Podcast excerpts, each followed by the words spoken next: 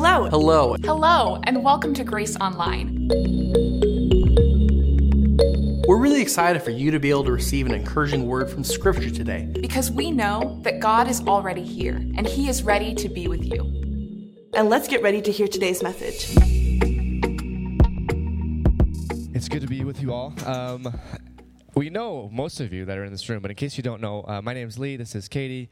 You see our kids' kids' faces up there, Jesse and Jamie. Jesse turns five on Tuesday, so if you if you see her, she might tell you she's about to have a birthday, because she's pretty excited. She's been talking about it for about six months, so...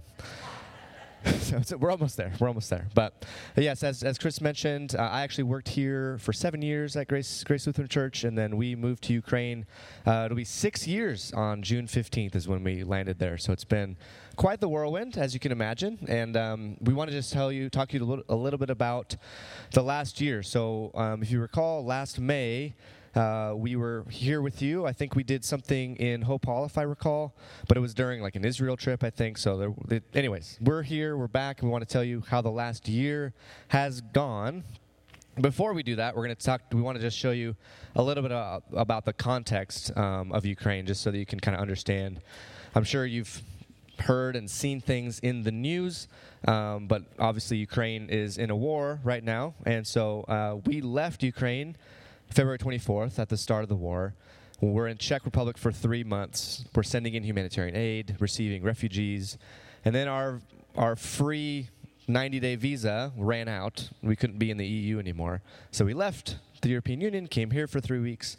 That's when we presented at Hope Hall, and then on June third, we decided to go back to Ukraine, and we've been there ever since. And so, but as you can imagine, um, war can really change a country. And so um, if you know anything about what's going on right now, the front lines of of, of the war are, are the city Bakhmut. And this is what it looked like um, a year and a half ago. And this is what it looks like today, um, which is obviously uh, horrific. And so what was once was a, a thriving city is now a complete wasteland. And this is this is video from this uh, from just the end of April. Um, This is recent recent stuff. And Bakhmut, as you can see on this little Ukraine map, if you can see the little red dot, it's all the way on the eastern side of the country. And we live on the western side, about an hour away from Poland. And Ukraine is about the size of Texas, so you can kind of, kind of understand a little bit about the, the, the context and the distance there. But yeah, this, this is... Um, apartment complexes completely, completely gone, completely destroyed. Um, and it's not. This is not just a war of... one man, of one evil dictator. Um, here you have some uh, one of the uh, one of the many Russian uh, propaganda channels. Uh, just it's called R T, Russian Media Monitor, and this is one of their their hosts that said, um, talking about children that greeted that greeted the Russian soldiers on the streets. See, Russian Russian Russian soldiers thought they would go into these cities and liberate them, and that all the Ukrainian people would be just celebrating their presence. But instead, children were telling them, no, we, we don't want to be liberated by you. We want to be Ukrainian. We're Ukrainian. And this host of this program suggested that any children that doesn't want Russian presence should be drowned in the river. And does that sound familiar at all? If you think about, it makes me think about Exodus when the Pharaoh was afraid, right? When the Pharaoh was afraid of what could happen, what the Israelites could do, and so he started drowning. Uh, any any new baby boy that was born must be thrown into the Nile. And I even think about um, Herod when Jesus was born, right? He was so afraid of what this new king, what that might mean for him. And so he said, you know, he was ordering um, the execution of all male children who are two years old and under in the vicinity of Bethlehem. And so this is not a new evil, but it's evil. And for us, it's it's really up close. We see it we see it very closely. Um, and of course, it's it's scary. It's very scary. This is um, when right before we came here, and actually the month of May, we'll talk a little bit more about this, but the month of May has been one of the Uh, worst months as far as frequency of attacks. We've been in, uh, we were in Czech Republic in the beginning for a conference and have been in America since then. But as you can see, these are just apartment complexes that are, that have been destroyed. Russia says we hit our military target, And Ukraine says, you killed a bunch of women and children and, and innocent people, civilians. This is in the city of Dnipro, as you can see on the red dot, still in eastern Ukraine. Um, and that's something that we see this on the news every single day. This is something that's it's happening. It may not be, I don't know, we don't follow really American news much anymore, but we don't know if it's still on the news here. But this is still constantly happening, taking place, these kinds of buildings being Um, being at- targeted and attacked by Russian Russian missiles, Russian rockets. But we also, at the same time, have seen the resilience of Ukrainians throughout this whole entire time. And we've seen that through the soldiers that are serving, who are risking their lives, um, and who are ready and able and willing to stand up to this evil. And so for us, it's a huge blessing to be protected by them, who are, you know, like I, we have such an appreciation, a greater appreciation for veterans now, um, and how so if you are a veteran here today, like we are so grateful for how you've served our country, and we are so grateful to these soldiers who are also um, protecting us. And Jesse and Jamie, w- there's a there's a big presence of soldiers in our city, and whenever they see a soldier, they scream in Ukrainian, "Thank you!" Like they know that all the daddies are protecting um, us, and we're really, really thankful for that. And this verse has meant a lot for us, that the light shines in the darkness, and the darkness has not overcome it. And we um, we'll share a little bit more about that, but that's a theme that we've really seen in this last last year, is that even in the midst of all of this darkness and all of this evil, um, the presence of Christ and the church and what what God has been able to do has, um, like the darkness has not been able to overcome that. So that's just, that's a little bit about the context that we're in in Ukraine. Again, that's the majority of everything is happening on the eastern part of the country, and we live across the country on the left, the left side. Um, and so that's kind of what's been going on. But when we, like I said, when we decided to return to Ukraine, we, we returned on June third. And so this is actually right when we crossed the border. You can see the little Ukrainian side, the sign on the left. And this was the reaction our kids had. You got to understand, they've lived in Ukraine more than they've lived anywhere else. This is their home, and we feel like it's become our home. This is... Um, It might be hard to understand, but that's how God's call can work. When you feel called to a place, it really becomes, it's we've become a part of this, uh, this, this place has become our home. And so they were very excited to get back, and um, we hopped right into summer ministry. So I remember early May, we had just kind of, we had there was a, a conference that Josiah Venture puts on for all foreign missionaries in the organization. So um, foreign meaning non-European, so we are foreigners in Europe. Yeah. So we had this conference, and we had been just working nonstop sending humanitarian aid. We ended up sending in, we continue to send humanitarian aid in to this day, and there's been over one thousand metric tons that have been sent in through Josiah Venture, through gifts that many of you were able to give, and many countless people across the country were giving. Um, and we were received. We received an, uh, three thousand two hundred eighty refugees that wanted to leave Ukraine and help them find um, a place to live in, in outside of their country in the rest of Europe. I remember that May thinking, okay, w- there's all these big organizations that are now, you know, Samaritan's Purse and all these huge organizations sending in aid now. Our little youth ministry organization can't keep up with them.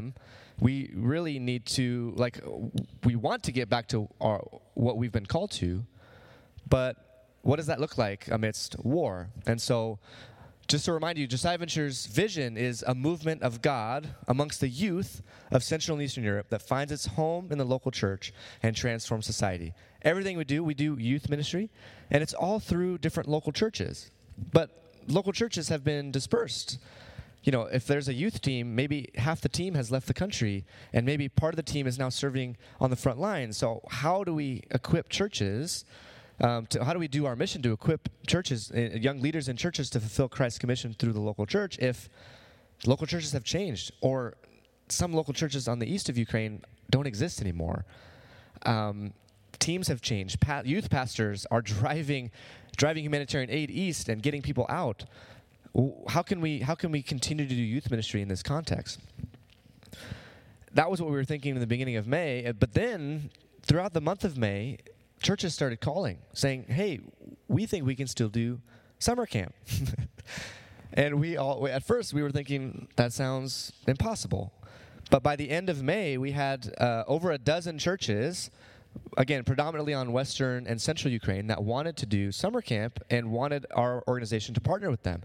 And so right when we got back to Ukraine, or about a month later, we were, Katie and I and our two girls, Jesse, Jamie, we got to be a part of two different summer camps, music music camps. This was the first one. You can see... Um, You can see uh, the first and the second one here, and it was there was tons of kids. And you think about this, a lot of new kids from the east of Ukraine that didn't want to leave Ukraine but left their hard situation and came west and got planted in new churches or got wanted to be a part of these fusion ministries. Uh, it was absolutely incredible. And um, we also, this is something that Katie and I were asked to lead um, a ministry for to help help church leaders, church pastors, church teams process through their trauma, process through their loss. At the end of April, um, our the the part of our Josiah Venture Ukraine team that left the country, that was serving in Czech and Poland, we went through kind of a trauma renewal retreat ourselves. And it was really powerful, really impactful. And so we took that model and we started replicating it for churches in Ukraine. And so we, we actually uh, have done twelve different retreats for various uh, churches throughout the country um, in various venues. And the the we did it for our youth group. We did it for our, this is uh, our church, for our church um, adults. This was uh, for our sports ministry coaches that are throughout the country. And this was the last one that we were a part of uh, before we came here for a church in, in Lviv. And these retreats... Again, you can't solve anything in three days, right? You can't solve anyone's trauma. But you got to understand, Ukrainians and this idea of trauma and loss is pretty unknown. It's pretty, it's a pretty unknown topic. And so just introducing it, helping them understand what's going on, helping them understand what they're experiencing, why things are harder, why they're very emotional or completely emotionless, everything in between. Um, and there's people from all different situations. We've had people come that have lost everything. They lost their homes, they lost their churches from East Ukraine. They live in West Ukraine now. We've had churches like the like this one that's in Lviv, and they felt like we haven't lost anything compared to what everyone else in Ukraine has lost. But actually everyone that's in Ukraine has lost something, and we try to help them process that a little bit. We help them try to start that process to understand. And um, I'll just share a, a little bit about kind of what that what that process, what we go through in this trauma trauma healing retreat, trauma renewal retreat, is we we talk we go through this um, material called Beyond Disaster. We help them try to understand when there's a crisis, and war is a crisis, but I mean you can think of the global pandemic, it's a crisis, uh, challenges in your family, the loss of a loved one. I mean it, this doesn't just apply to war, right? We have people, we have churches that are processing things that they experienced in their childhood, not just the war. But when there's a crisis, I think for for all of us, there's the temptation to just try to build a false bridge over our pain. But that obviously, that leads to nowhere, right? There's just a dead end here. And instead, we try to help them understand that actually, you have to you have to take steps down this really hard process of of grief. You have to enter into a grief journey where the first neighborhood is denial and anger. I haven't been more angry than I've been the last year and a half, to be honest with you. It's been a really hard year. Um, the second neighborhood is no hope. I haven't felt more hopeless in my entire life. And we didn't lose anything. And we lost, we moved out of our apartment for three months, but compared to what other people have lost, you gotta understand this is this this was hard for us to walk through. Imagine if you've lost a brother or a son or a father, or if you've lost, and there's women serving on the front lines too. Imagine you've lost your mom or your your sister, your daughter. Imagine that your home is gone. We served a uh, we served a church from Irpin, which is the the one of the suburbs of Kyiv. It was it, that's right next to Bucha. If you heard about Bucha, that was occupied. And then from Bucha, Russians were just firing artillery into Irpin. seventy percent of buildings in Irpin were damaged or destroyed. And so we served a church there, and one family had lost their home.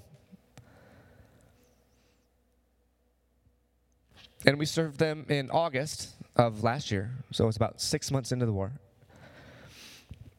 and they lost it. They lost it on day one. They lost it on the first day of the war. And that lady at the retreat said, "This is the first time I've cried and processed through that loss since since February twenty-fifth.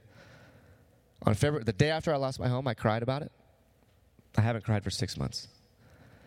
And this this this material helps people process their loss, their grief, their trauma.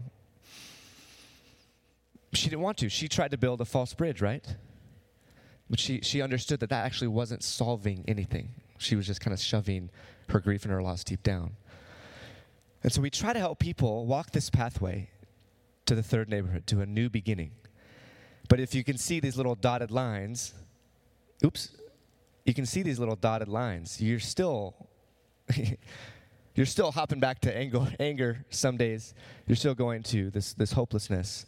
But the idea is that you're you're here and you're just maybe visiting these neighborhoods and not living in them, right? And so this is what we try to help these people uh, people process. This is some pictures from our, our last renewal retreat. We sing worship songs together. We help them do some art therapy. Um, There's some science that talks about how when you draw, you actually use a different part of your brain than if you just talk about something, right? So them drawing what what they went through, kind of their story through the last year and a half, actually really helps them kind of open up and understand. What were some of the questions you had to answer in those first days? What were some of the things that were, were hard? What what if what have you gained from this crisis? And what's been the hardest thing? And then um, we also just give a lot of free time. A lot of these churches haven't had a day off in a year and a half. And so we give them a few days to rest. We give them a pass to a sauna so they can just relax a little bit, or to a pool. We help them we just bring board games, and they can have a good time and smile and be with their friends. And they're not having to also be shoulder to shoulder with their friends, serving people, um, doing humanitarian. They can just have a good time. Um, and this is this is the booklet that we that we help them through, this uh, Beyond Disaster booklet. Um, and at the end of our time, we help them process, okay, what's what's next? Help them think about, what do you want your relationship with your family to look like going forward? With yourself going forward? What do you want your relationship with God to look like? And so it's this very powerful um, time. And then we, we pray for one another. Here, standing in the middle, is uh, a family from Severodonetsk, eastern Ukraine, which is, that city is gone. They've lost everything. They they packed their car on February twenty-fourth and got out. And had they not left that day, they probably wouldn't be here. And so we're praying for them here. We're standing. This was this was in, I believe, June or this was in July. So th- this is just f- a few months after they lost everything. And now, this family is planting a new church in Western Ukraine.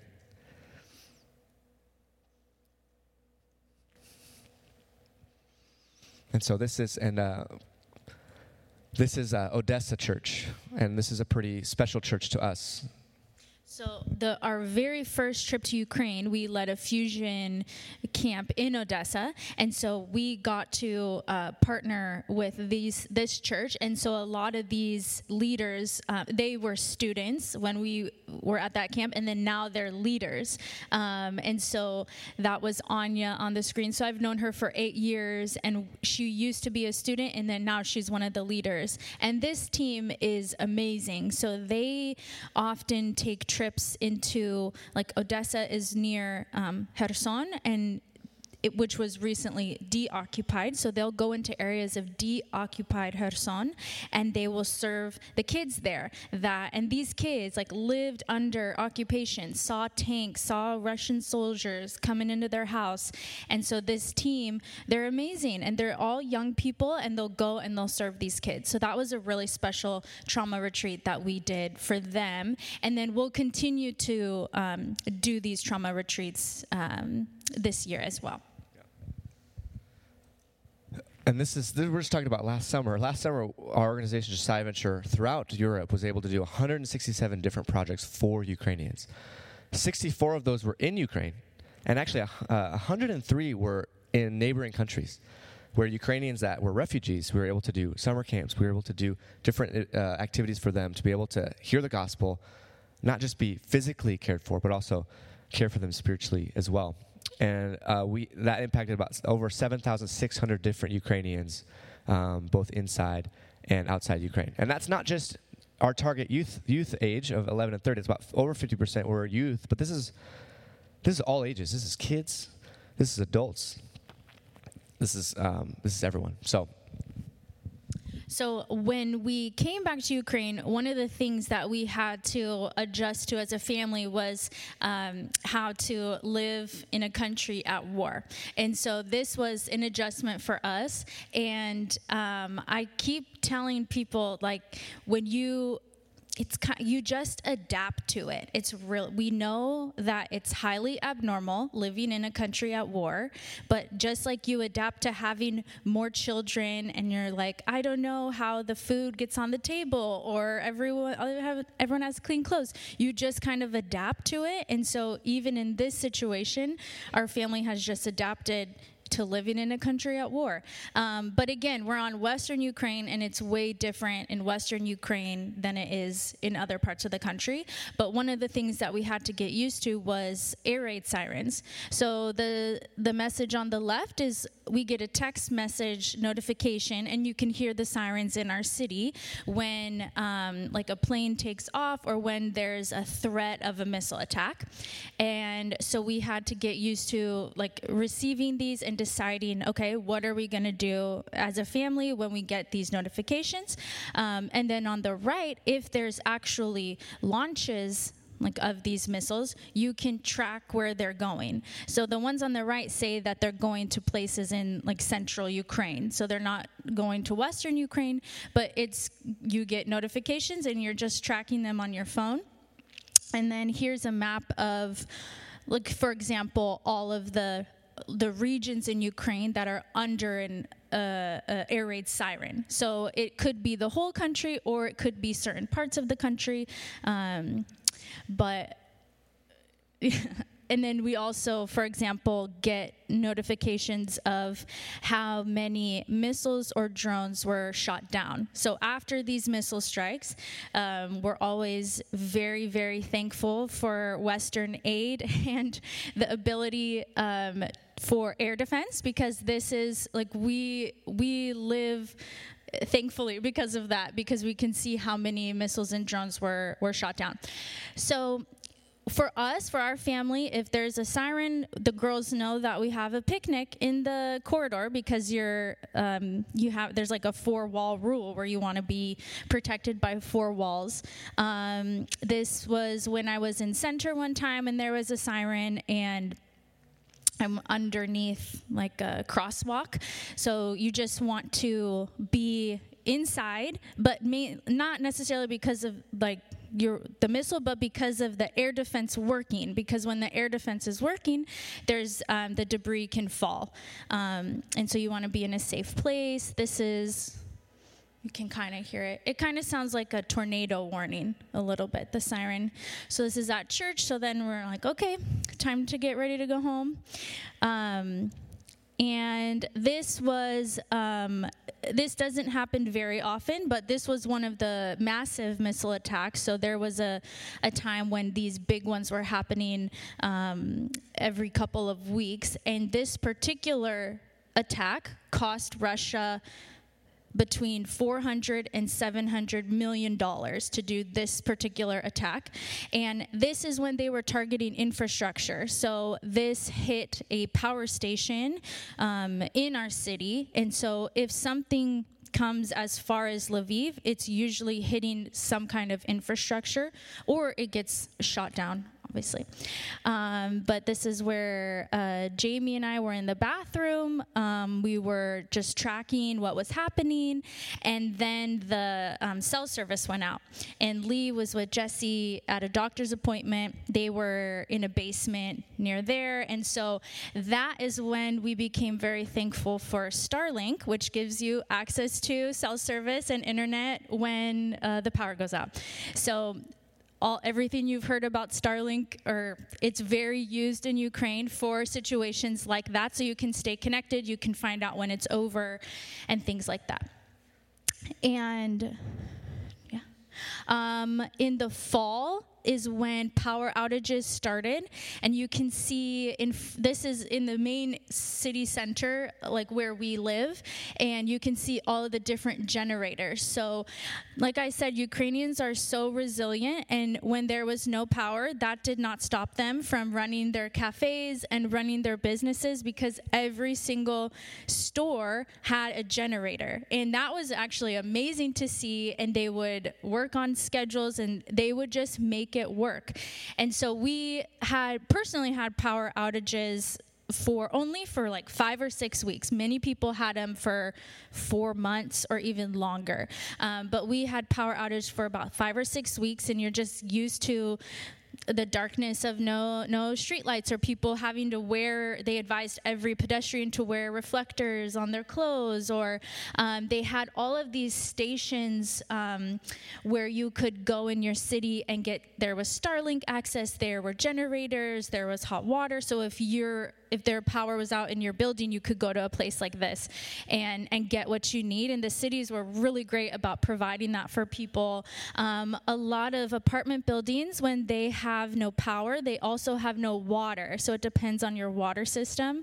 So people had to stock up on water. Um, there was also talk of nuclear explosions. So now we're talking about that as a family, and what Our, our, what do we do? What are our options? Um, this was our power outage schedule. So the green is you have power. The white is maybe you have power. And the orange is you do not have power. So you kind of go on four hours yes, four hours maybe, four hours no. Um, but we had this like battery pack that we could use it to charge. It could power our fridge when we needed it. So that was a huge blessing. But you you get, okay, now that we're making an adjustment on when we do bath night and when I use the oven, and you just kind of adapt to this, you know, new new way of life. The girls loved their flashlights. Those are from their Mimi. Thank you to my mom.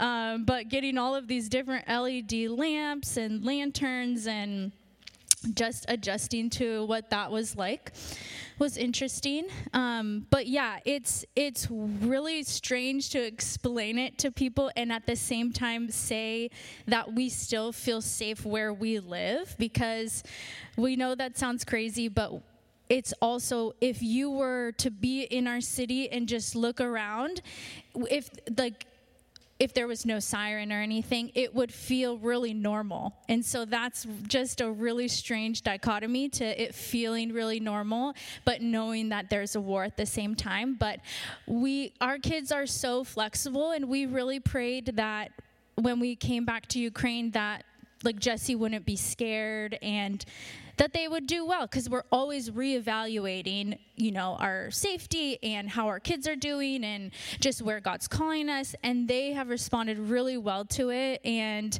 they love Ukraine, and they love, um, you know, they're so thankful for the soldiers. And if you ask Jesse, like, what is the bully? Or she she knows the context of Russia is that Ukraine has a bully. And so she, if you ask her, what's the bully trying to do? I recently asked her that, and she says, the bully is trying to take Ukraine and put it in Russia. And I was like, actually, yeah, that's exactly exactly what the bully's trying to do.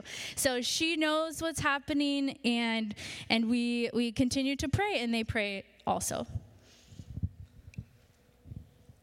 And so that's just kind of what life has been like. And then I uh, want to just kind of briefly highlight some of the ministry activities we've done since kind of September until until today. And so um, many of you know about our fusion ministry. This is a, a rock, pop, band, choir ministry we do for young people that uses music as a tool to, to build relationships with, with teenagers. And so uh, this is back in, in September. We restarted our fusion, our regular fusion ministry that happens every week. And Jesse and Jamie love it. We all we attended as a family. It's every Wednesday night, and there's a bunch of non-believers that come, and it's fantastic. And uh, you can they sing pretty good. Like, it's an amateur choir, you know, it's teenagers. They're singing good back there. And this was all in preparation for every three years. And this was actually every four years because of COVID. Uh, there's a massive event in Czech Republic where all the fusions from ten different countries in Europe come together, and each country performs uh, a concert for, for each other. And so that was one thing we've been preparing for this entire semester. Um, I... Uh, uh, I'm playing drums. You can't see me, but I'm playing drums. And uh, we had a great group of Ukrainians, eighty over eighty Ukrainian young people that performed and got to, to um, just have an incredible time in Czech and, and show people. We made a, a our concert was very um, it's pretty dark, as you can imagine, but it was uh, it was one of the, we tried to just tell the story of what's been going on in Ukraine the past year and a half, and it was just incredible. And what was um, the best moment, I would say, it was after we performed, um, the Fusion International Director, along with our Fusion Ukraine leaders, um, they had our whole group stand in the middle. six hundred other Europeans came and laid hands on us and prayed for us and prayed for Ukraine. And here you see these are Bulgarians that are that are praying, like laying hands on us. You had Poles, Czechs, you had Romanians, you had Estonians, you had tons of different Europeans. Everyone's just crying. Because as you can imagine, this doesn't just affect Ukraine. This affects all of Europe. And so it's just a really powerful moment. And imagine if you're a, a Ukrainian teenager, you don't believe in God, but you're a part of our fusion, you come, and you, you experience this moment when all these different cultures, countries are, are laying their hands on you and praying for you.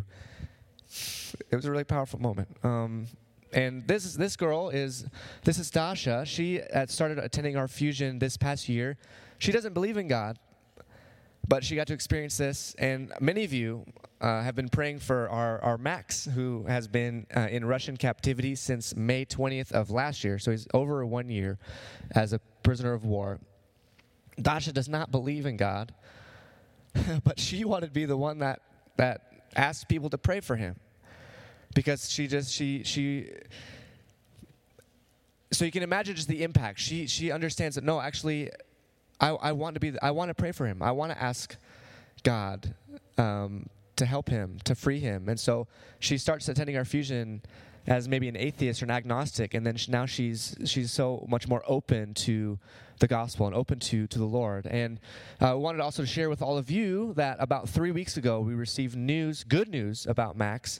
Um, one of his squad mates was exchanged for, so he got released. His squad mate got released from uh, prison, and every anytime that happens, they always try to contact family of people that were remained. And so, this guy contacted Max's mom, told told her that Max is doing incredibly well, that he's one of the most stable and positive individuals in the in the prison camp, and that he's used to the small portions Um, of food that, that he gets, and that he just has an incredibly, all things considered, an incredibly positive attitude. And of course, we hadn't heard about Max in months. And uh, you just, it's easy to assume the worst. And so for us, and for, I imagine for many of you, this is uh, this was a, a huge relief to understand that he's not only alive, but it's very clear that God is with him.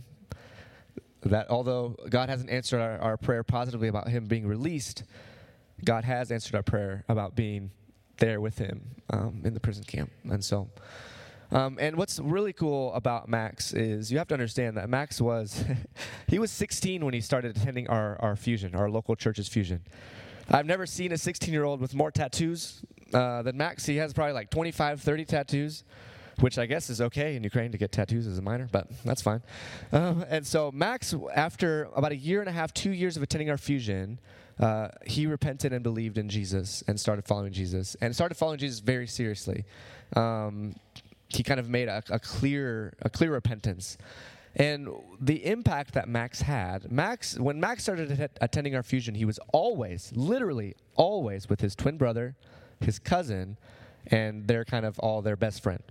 So there's these four guys coming to our fusion, and they got connected through our, our fusion dance masterclass, which is funny. I don't know why, but seeing this guy with tattoos doing pirouettes was just great. Um, anyways, uh, so Max was the first of this group to repent and believe in Jesus. And then after Sunday service, his uh, f- about a year and a half later, his brother, his twin brother, repented and believed in Jesus. And then at summer camp two years ago, his cousin and his their best friend both repented and believed in Jesus. And then, this is Romana. I met her at school, eighty-seven, teaching English in her class. She came to our summer camp two years ago, starts dating Max's cousin, And she just repented and believed in Jesus uh, about a year ago, uh, about nine months ago. And then Max's twin brother's girlfriend just got baptized last month. And so God has really used Max in a powerful way to not only change his life, but literally change the lives of, of the people around him. It's really incredible. And this this is actually a picture of four of our Fusion kids that got baptized. Um, it was this was uh, on Mother's Day on um, uh, in May fourteenth. So you can see God is God's movement does not stop, even amidst war, even amidst pain and suffering. You have Danya here on the right. Uh, this this guy, he's from Kyiv, and he he left the country on February twenty-fourth. And when him and his family came back, they decided that we, they didn't want to live in Kyiv because it was it's uh, Kyiv is not as safe as Lviv. So they stayed in Lviv. He got connected to our Fusion, and now he just got baptized this this year, which was absolutely incredible. Um, our youth group has been going strong since since the summer. Um, we have a great group of folks. We're gonna have a camp this summer. I get to preach occasionally at that youth group, uh, wearing the same shirt because this is my nice shirt. So. Um, So I'm talking about the, the sovereignty of God at this uh, at this youth group in Ukrainian, which was hard. uh, we also have a, a, a training ministry for church teams. So you have to understand, church teams kind of look totally different now, right? I mean, some some of the church has, has maybe left, some of the church is serving, and so. But most churches in Ukraine, when they think of youth group, they think of a, a youth group or a, a, a time where the believers in their kind of area, their city or even maybe the county, all come together and like have a great time as believers. And that's that's a great thing, but our, our organization, we, we're, we're trying to help them understand, okay, Jesus talks about the Great Commission, right? Not just thinking about your your community of faith, the people in that know Jesus already, but also thinking about outreach, thinking about um, the people that don't necessarily know know Jesus or maybe know about him but don't, don't have a relationship with him. So we do this uh, year-long training program in partnership with um, a Lviv seminary and a Kyiv seminary to train different church teams. There's ten. There was ten that graduated in December, uh, and then we have a new group of fifteen different church teams uh, with over, I mean, most most teams have at least about ten, ten young people. And, and the youth pastor, uh, and we get to train them and get to sh- to teach them how did Jesus build his team? What does it look like to have a healthy youth team? What are some of his uh, priorities in ministry? We also get to teach them, how do you work with non-believers? Many of these people, many of these leaders have never worked with non-believers before and don't understand, maybe the, uh, don't have a good strategy, so we teach them that. And then, okay, after those non-believers, maybe they come to camp and they repent and believe in Jesus. Okay, how do you help them grow in Christ? And so we try to we take them through some different materials that Josiah Venture has written to try to help them understand, okay, what was Jesus' model for ministry, and how can we how can we apply that to to youth ministry in Ukraine? Um, and then personal discipleship is a big part of our ministry. We don't want to just teach discipleship. We also want to be discipling young people. So these are two, two girls that Katie disciples, Nadia on the left, who is actually a Josiah Venture intern this summer, Sophia on the right, and then the two gentlemen in the middle, Vlad on the left, said he on the right. Uh, those are two of the guys I disciple there. Here they are. And this was, I think, Easter. We had an Easter um, uh, lunch with them in our home, which was a sweet time. And, uh, yeah. And then this is this was Winterfest. two hundred young people from nine different churches coming together, and this was a, I got a new position starting in September, and this was something that I led the team that organized this this festival for different churches and believers to be able to connect t- together, but also for churches to be able to invite non-believers and hear the gospel be clearly shared. Um, and and uh, there are a couple Ukrainian young people that this was the moment that they decided to repent and believe in Jesus after You know, after a long journey, when they got invited to this and they heard the gospel, something clicked. And so, again, this happened in uh, March. Uh, and so this is what kind of some highlights from ministry of the last, like, nine months. God's movement hasn't stopped and does not stop, even amidst darkness. Um, as as John one five says, the light has overcome the darkness. Uh, the the Or the, excuse me, the darkness cannot overcome the light. We see darkness up close, but we're so privileged to be a be a part of God's light in, in Ukraine and to be able to uh, shine shine His light to others. Yeah, for us, it's it's a privilege, like, to live in Ukraine and to serve Ukrainians and to serve alongside Ukrainians and to be on a team with them. Like, they are our heroes. We're on a team with uh, Vitaly, who risked his life in the east, evacuating people under shelling. Um, we're on a team with Pasha, who... Um, I'll talk about him in a second, but they have just, like, they're our heroes. And so for us, it's it's an honor and it's a privilege to be there, even amidst war and even amidst a lot of pain and, and darkness, because we see everything that God is doing. And so, one, I just wanted to share a couple verses from Psalm forty-six that have meant a lot over this past year. Um, but it says, God is our refuge and strength, an ever-present help in trouble. Therefore, we will not fear, though the earth give way and the mountains fall into the heart of the sea, though its waters roar and foam and the mountains quake with their sur- surging. The Lord Almighty is with us. The God of Jacob is our fortress. Fortress. Come and see what the Lord has done, the desolations he's brought on the earth. He makes war cease to the ends of the earth. The Lord Almighty is with us. The God of Jacob is our fortress. So even in the midst of war and, and hardship and things are difficult, or it's a bad news day and we get really triggered in our trauma or go back to the neighborhood of anger and and denial, we remember that, like, God is with us. He's al- He's always at hand. He's always helping us. Another version says the Lord of Heaven's armies. Like, the Lord of Heaven's armies is with us, and and we still feel called there, and we're always... Um, it's just a privilege to be there and to serve there. And we're so thankful to Grace for your support and for your prayers. Sometimes we think, like, we don't, I don't actually know how we are still standing today and still functioning as human beings. And we really feel like people's prayers have been lifting us up literally over the past year and a half. And so we're so thankful to Grace, and we're so thankful to you guys. You guys are on our team. We know you are praying for us. We know you love and support us, and we're so so grateful for that. Um, and we just wanted to end with a couple ways that you guys can be praying. Um, so first of all is to pray for the end of the war. Like, our God, God is the one who makes war cease. And so we want to pray for that. We want this to end. We don't want this to continue. Um, and right now, uh, there's a lot of talk about this counteroffensive.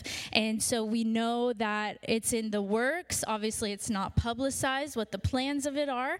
That would be a bad idea. But um, but it's it's coming. And so you can pray that this is an effective counteroffensive.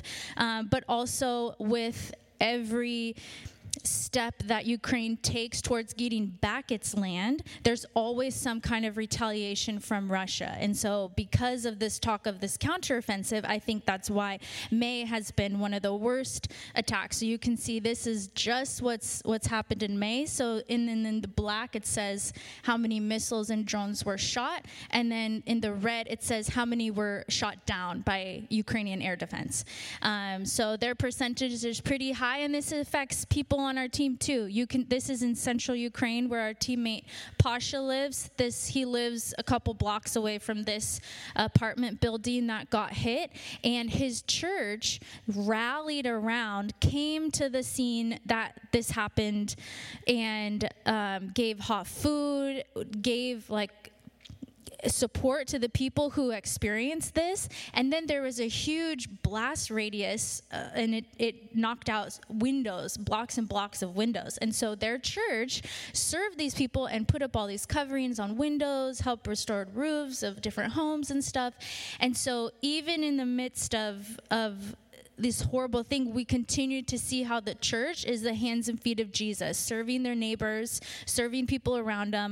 And even his response was like, and this is typical response of Ukrainians, is there's some kind of attack like this, we got to go and help those people that are there and that experience this. Um, you can also pray for continued support from the West. Um, all of the, the money that has been don- that has been given towards Ukraine, it comes in the forms of air defense um, and different ways that we, even personally, are protected. And so that's it. We have heard air defense working in our city, and so we're like, we are so thankful for for the support. And so we just continue to pray for that, especially in the midst of of this counteroffensive. But ultimately, you can pray that this war ends, and and we know that it has to come from a miracle of God, that he's the one that, that can do this. As we talked about, please pray for Max's release. Of course, that's something we're praying all the time. Pray that God continues to uh, just make his presence known to Max in the prison. Uh, this is the first time we've actually come back to America needing to raise support for ourselves. We are at ninety-four percent, so it's not we're not in like a critical place.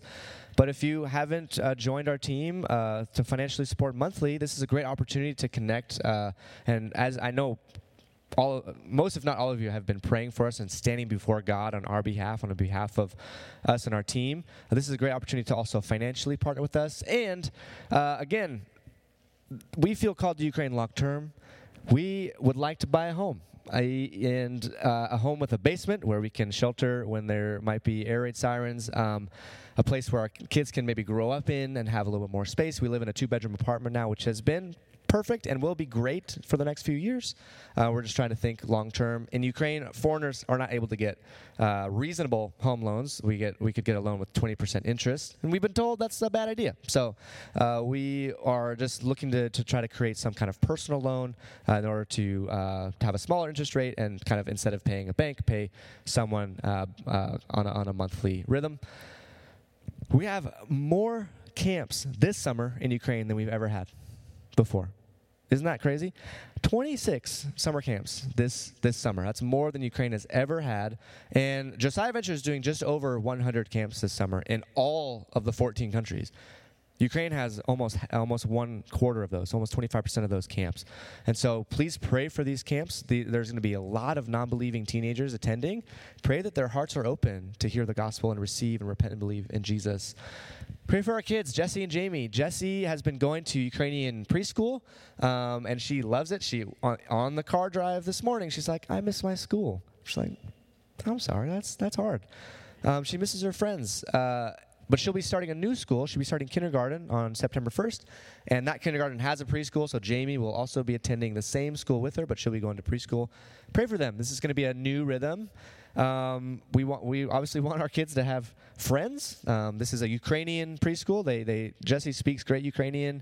Uh, Jamie can understand everything, and she needs a place where she can practice speaking and learn how to play and learn learn how to uh, do, do things in Ukrainian. And then, for, as Katie has mentioned, pl- please pray for our family's health. As we shared with you earlier, this is something, this journey is a journey that we are on constantly. And like she said, we, we find ourselves going back to the neighborhood of denial and anger just to visit, maybe for, you know, a few days. But we visit. Uh, we might go and feel, it might feel hopeless after a bad news day when you hear about Uh, one of our teammates' um, friends or someone in a church that maybe has passed away. So these, this, we are on this journey.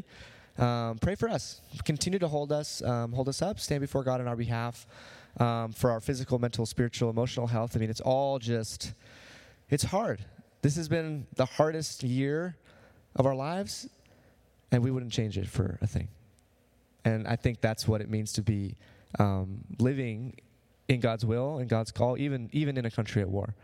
And so, again, as Katie said, on behalf of us and our family, just thank you, Grace Lutheran Church, and and and you that are sitting here and you that might be watching the stream. This, like, you are our co-workers in Christ. We could not do this without you. And so th- we want to just deeply thank you. And, uh, and yeah, God's movement does, hasn't stopped, and it won't stop. And we're thankful that we we get to be a part of God's movement in Ukraine. So, thank you all.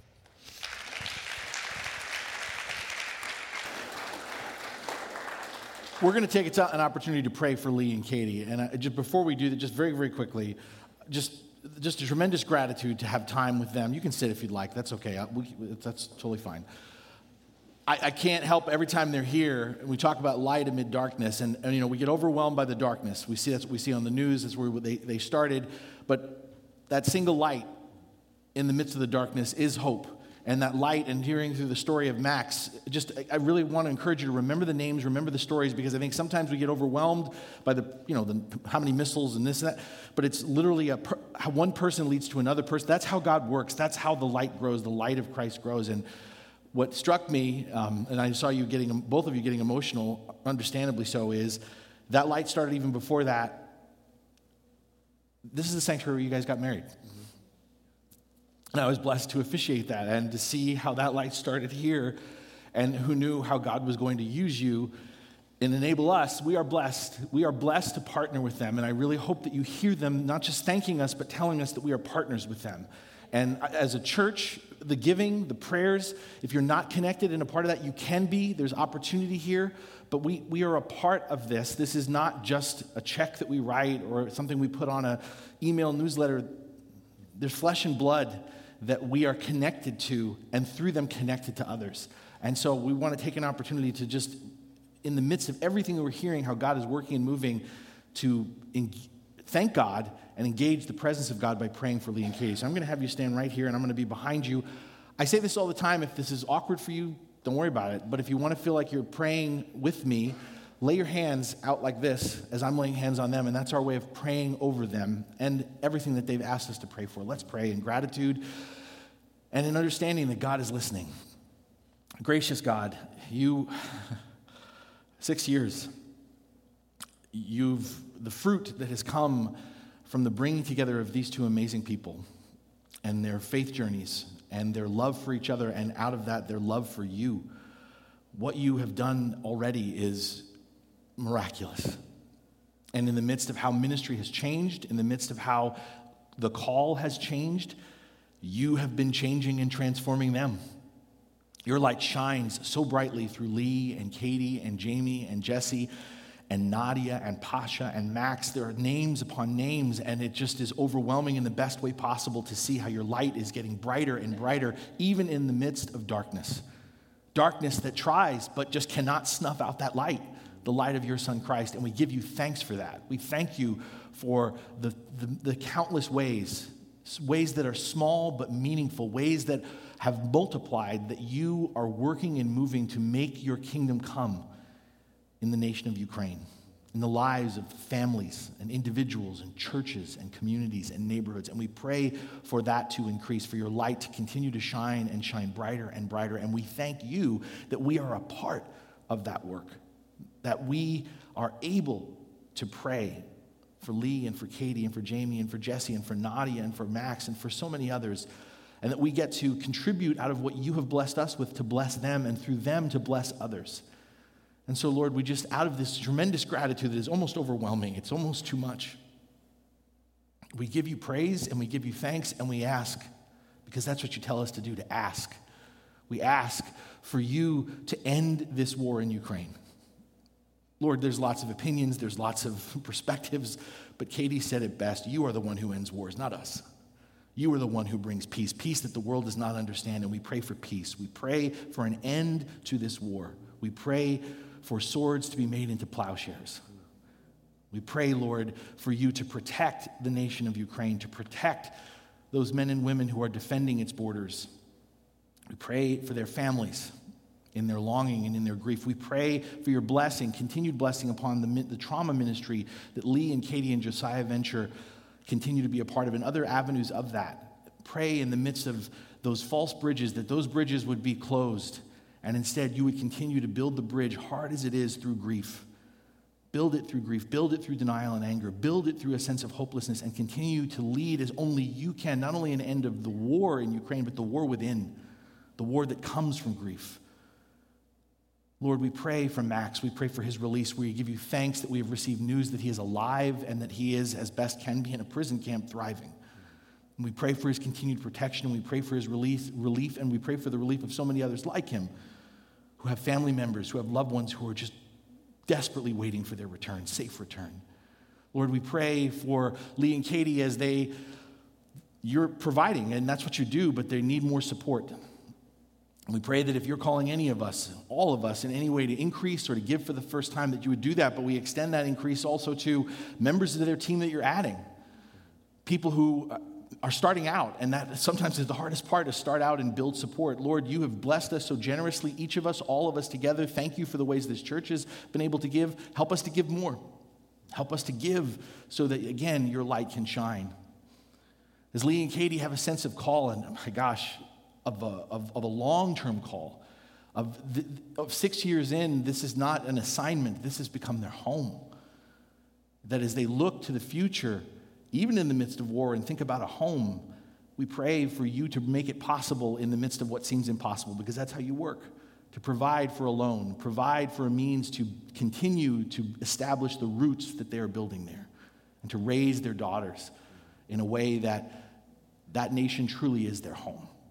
And Lord, we pray for the summer camps that are coming up. We're thankful for last year, the shock and surprise of churches reaching out and saying, we want this, and then the fruit that came of that, and we're excited for the opportunity of that again. We pray for all of these summer camps, Ukraine in particular, but across Eastern and Central Europe, everything, every place where Josiah Venture is touching. We pray for these students, for these youth and families, that you would plant seeds of salvation, that you would bring more and more lives to your son Christ, but also that you would raise up leaders. You would raise up those who are, who are filled with your spirit, to begin, reflect your light, to increase your light shining in the nation of Ukraine and throughout Eastern and Central Europe.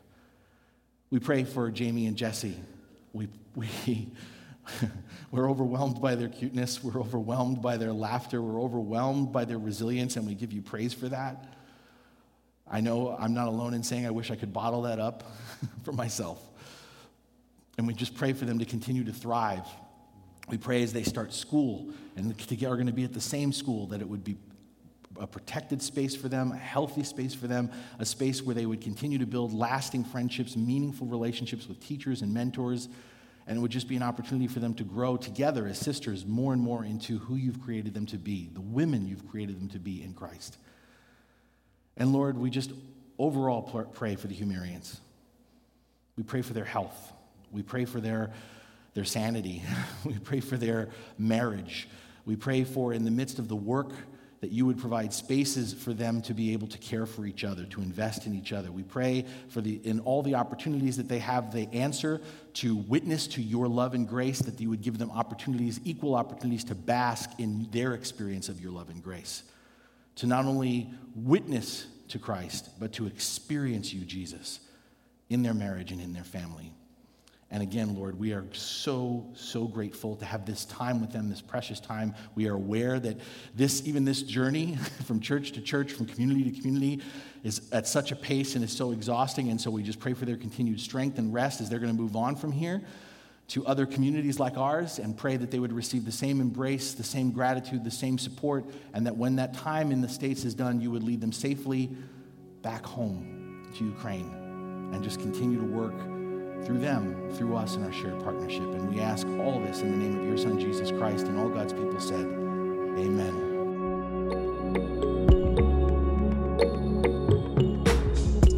If you'd like more information about our church, please visit us online at grace h b dot org.